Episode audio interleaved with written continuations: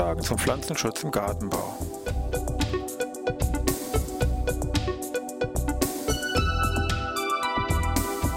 Ein wöchentlicher Podcast der Forschungsanstalt für Gartenbau an der Fachhochschule Weinstefan von und mit Thomas Lohrer.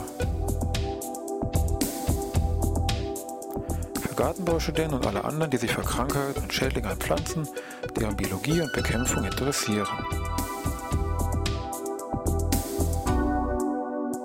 Thema heute Fachbegriffe im Pflanzenschutz Teil 2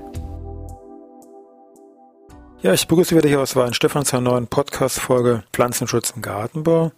Wir hatten ja letzte Woche begonnen, schon so zum Semester Einstieg eine ganze Reihe an Fachbegriffen nach einer subjektiven Auswahl hier mal ein bisschen näher zu erläutern. Das Ziel war ja so 40 bis 50 Begriffe, Begriffspaare hier mal vielleicht zum Einstieg zu besprechen, dass man nicht so ganz den Überblick verliert hier in den ersten Wochen der Vorlesung. Ein paar haben wir schon gemacht letzte Woche. Jetzt diese Woche geht es weiter mit eben Teil 2. Fangen wir gleich mal an mit einem sehr häufigen Begriff im Pflanzenschutz, nämlich Indikationszulassung. Fester juristischer Begriff taucht auch, sage ich mal, ab 98 mit der Einführung des neuen Pflanzenschutzgesetzes, was dann 2001 sag ich mal, endgültig umgesetzt und Pflicht geworden ist. Das heißt, also ein Pflanzenschutzmittel wird in Deutschland zugelassen für eben ein bestimmtes Anwendungsgebiet. Damit ist gemeint Schadträger in Verbindung mit einer bestimmten Pflanzenart oder Gruppe sowie neben diesem Anwendungsgebiet noch weitere Anwendungsbestimmungen, also meinetwegen Zeitpunkt, bestimmte Menge oder irgendwelche anderen Auflagen.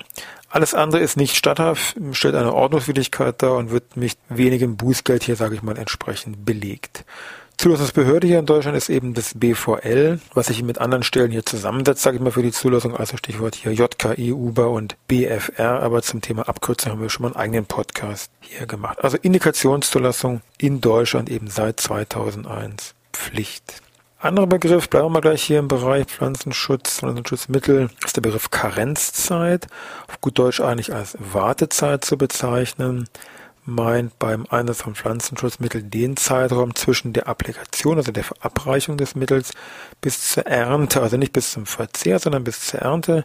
Und in diesem Zeitraum ist eben das Ziel, dass an eben Pflanzenschutzmittel soweit abgebaut werden können, dass die eben unter die betreffende Höchstmenge dann dadurch hier gelangen. Wird eben dann in entsprechenden Tagen hier angegeben, meinetwegen Wartezeit, Karenzzeit, drei Tage, sieben Tage, 14, 21, 28 Tage ist eben je nach Kultur und Produkte, je nach Kultur und Mittel natürlich völlig unterschiedlich. Statt Karenzzeit muss man sagen, wird heute dann doch schon sehr viel häufiger der deutsche Begriff oder vielleicht auch besser der deutsche Begriff Wartezeit hier einfach benutzt. Aber Karenzzeit ist ebenso noch geläufig.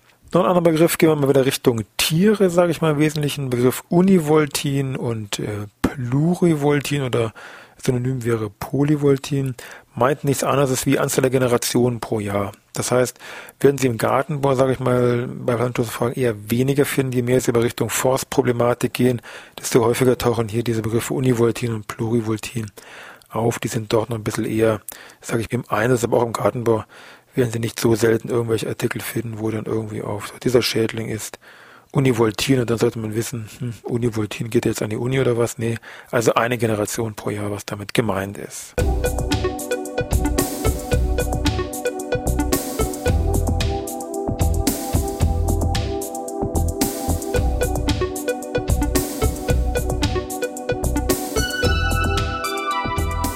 Dann noch zwei Begriffe, die uns bei Pilzen sehr häufig hier begegnen, nämlich die Begriffe Saprophyt und Pertophyt.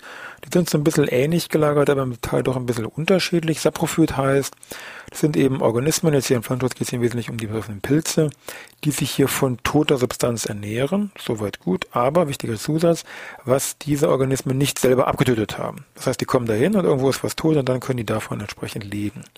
Beim Pertophyt, mal mit TH geschrieben in der Mitte, mal ohne.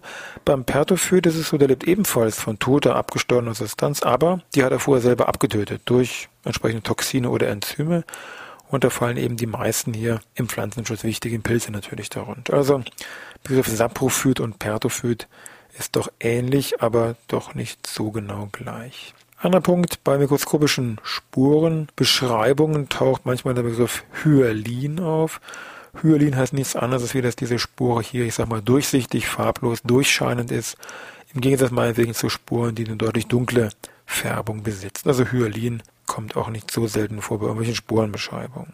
Der Begriff abiotische und biotische Schadursache ist so ein Standardfachbegriff, der sehr häufig äh, verwendet wird. Abiotisch meint unbelebte Schadursache und biotische Schadursache meint belebte Schadursachen.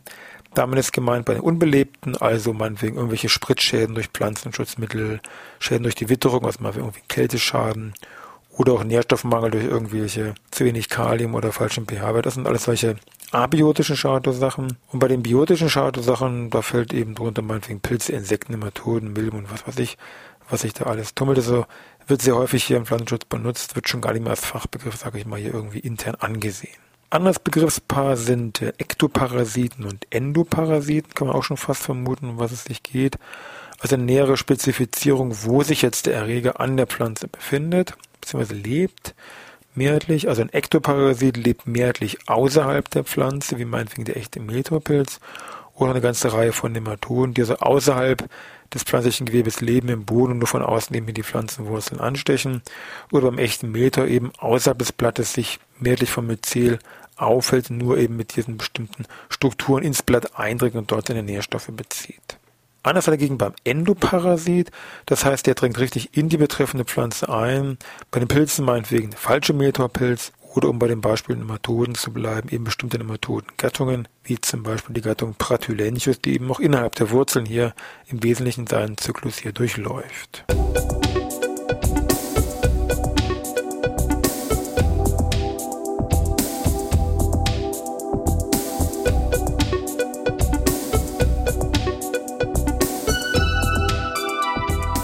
Wenn es um Pflanzenschutzmittel geht, taucht auch sehr häufig der Begriff der Phytotoxizität auf, meist auch nur als Phytotox hier abgekürzt. Es bezieht sich eben hier auf die Giftigkeit von einem Pflanzenschutzmittel gegenüber Pflanzen, was jetzt kein fixer Wert ist, sondern eben relativ variabel sich gestaltet, je nachdem auch Konzentration des betreffenden Mittels, ganz einfach, kann aber auch von der betreffenden Tageszeit oder Sonneneinstrahlung abhängig sein, kann aber auch sehr stark von der Sorte abhängen und ist eben ein Punkt, der in vielen Gebrauchsanweisungen ganz wichtig ist, nämlich die Frage nach der Phytotox von einem entsprechenden Mittel, dass ich weiß, okay, diese Sorten vertragen, sage ich mal, das Mittel nicht, tauchen eben hier Schäden auf, oder das Mittel ist mal wenig blütenverträglich und, und, und. Also das sind alles so Fragen, die in dieses Thema Phytotoxizität mit hineinfließen. Bleiben wir noch bei den Pflanzenschutzmitteln, äh, manchmal oder Chemikalien allgemein, gibt es ja verschiedene Begriffe von, sage ich mal, Nebenwirkungen, die solche Produkte haben können. Bei den Pflanzenschutzmitteln fallen die dann meistens dann schon überhaupt aus der Zulassung raus. Aber Begriffe sollte man trotzdem kennen, sowas wie Teratogen, Mutagen, Karzinogen. Also Teratogen heißt, ruft Missbildung hier bei Mensch und Tier hervor oder kann Missbildung hervorrufen oder fördert Missbildung, wie man es mal definieren mag. Mutagen ruft Mutationen hervor, förderlich für Mutationen und Karzinogen, förderlich für Krebs oder krebserzeugend. Also Teratogen, Mutagen, Karzinogen, wichtige Begriffe, die so bei Nebenwirkungen, Chemikalien, Pflanzenschutzmitteln bzw. Wirkstoffe hier eine Rolle spielen können. Nicht selten wird von sogenannten Tracheomykosen oder Tracheobakteriosen gesprochen. Muss man sich so, sage ich mal, zurückbesinnen. Wo kann nun so an der Pflanze so ein Schaderreger vorkommen? Da kann das lokal irgendwo im Blatt sich tummeln, kann aber auch sich systemisch im Blatt innerhalb der Pflanze verteilen. Dann ist die Frage, wie, welche Wege nimmt er da? Geht er über die Tracheen, also über die Leitgefäße, über die auch die Wasserversorgung stattfindet, dann ist klar, dass hier sehr schnell welke Symptome auftreten und Erreger, die sich eben hier innerhalb dieser Tracheen aufhalten und dann eben zu diesen Welgesymptomen führen, werden eben als Tracheomykose bezeichnet, wenn es entsprechende Pilze sind, die der Ursache sind. Gattungen Verticillium oder Fusarium zum Beispiel. Und bei der Tracheobakteriose ist es so, da sind es eben entsprechende Bakterien, die sich hier innerhalb dieser Tracheen aufhalten und auch wieder zu vergleichbaren Schadsymptomen führen, wie zum Beispiel das Bakterium Clavibacter michiganensis. Noch so Begriffe Monophag, Oligophag, Polyphag bezieht sich hier im Wesentlichen auf das Spektrum, sage ich mal, an Würzpflanzen von einem spezifischen Erreger, meist geht es hier um betreffende Schädlinge. Also Monophag heißt, ich habe im Prinzip eigentlich nur eine Pflanzenart, die von diesen Schädlingen betroffen wird. Meinetwegen sowas wie ein Schneeballblattkäfer, da geht ein Schneeball, also gerade wie Birne und dann hat sich das. Kommt also nicht an Seerose oder an Eiche oder an Holunder irgendwo vor. Oligophag heißt, sind schon mehrere Wurzpflanzen, die davon betroffen sein können. Wie meinetwegen Eichenspindkäfer, also ein Borkenkäfer. Natürlich primär geht er an Eiche, hat aber auch so ein paar andere Pflanzen, wo er entsprechend hier schädigen kann. Und Polyphag ist eben sehr breit aufgestellt vom Wurzpflanzenkreis. Zum Beispiel meinetwegen die Raupen vom Froschspanner, die eben hier doch sehr breites Würzpflanzenfeld, sage ich mal, bedienen können, hier mit ihren Raupen und dort Fraßschäden hervorrufen können. Also ebenfalls sehr häufig hier bei Vorträgen, Veröffentlichungen, wo auch immer genutzt. Monophag, Oligophag und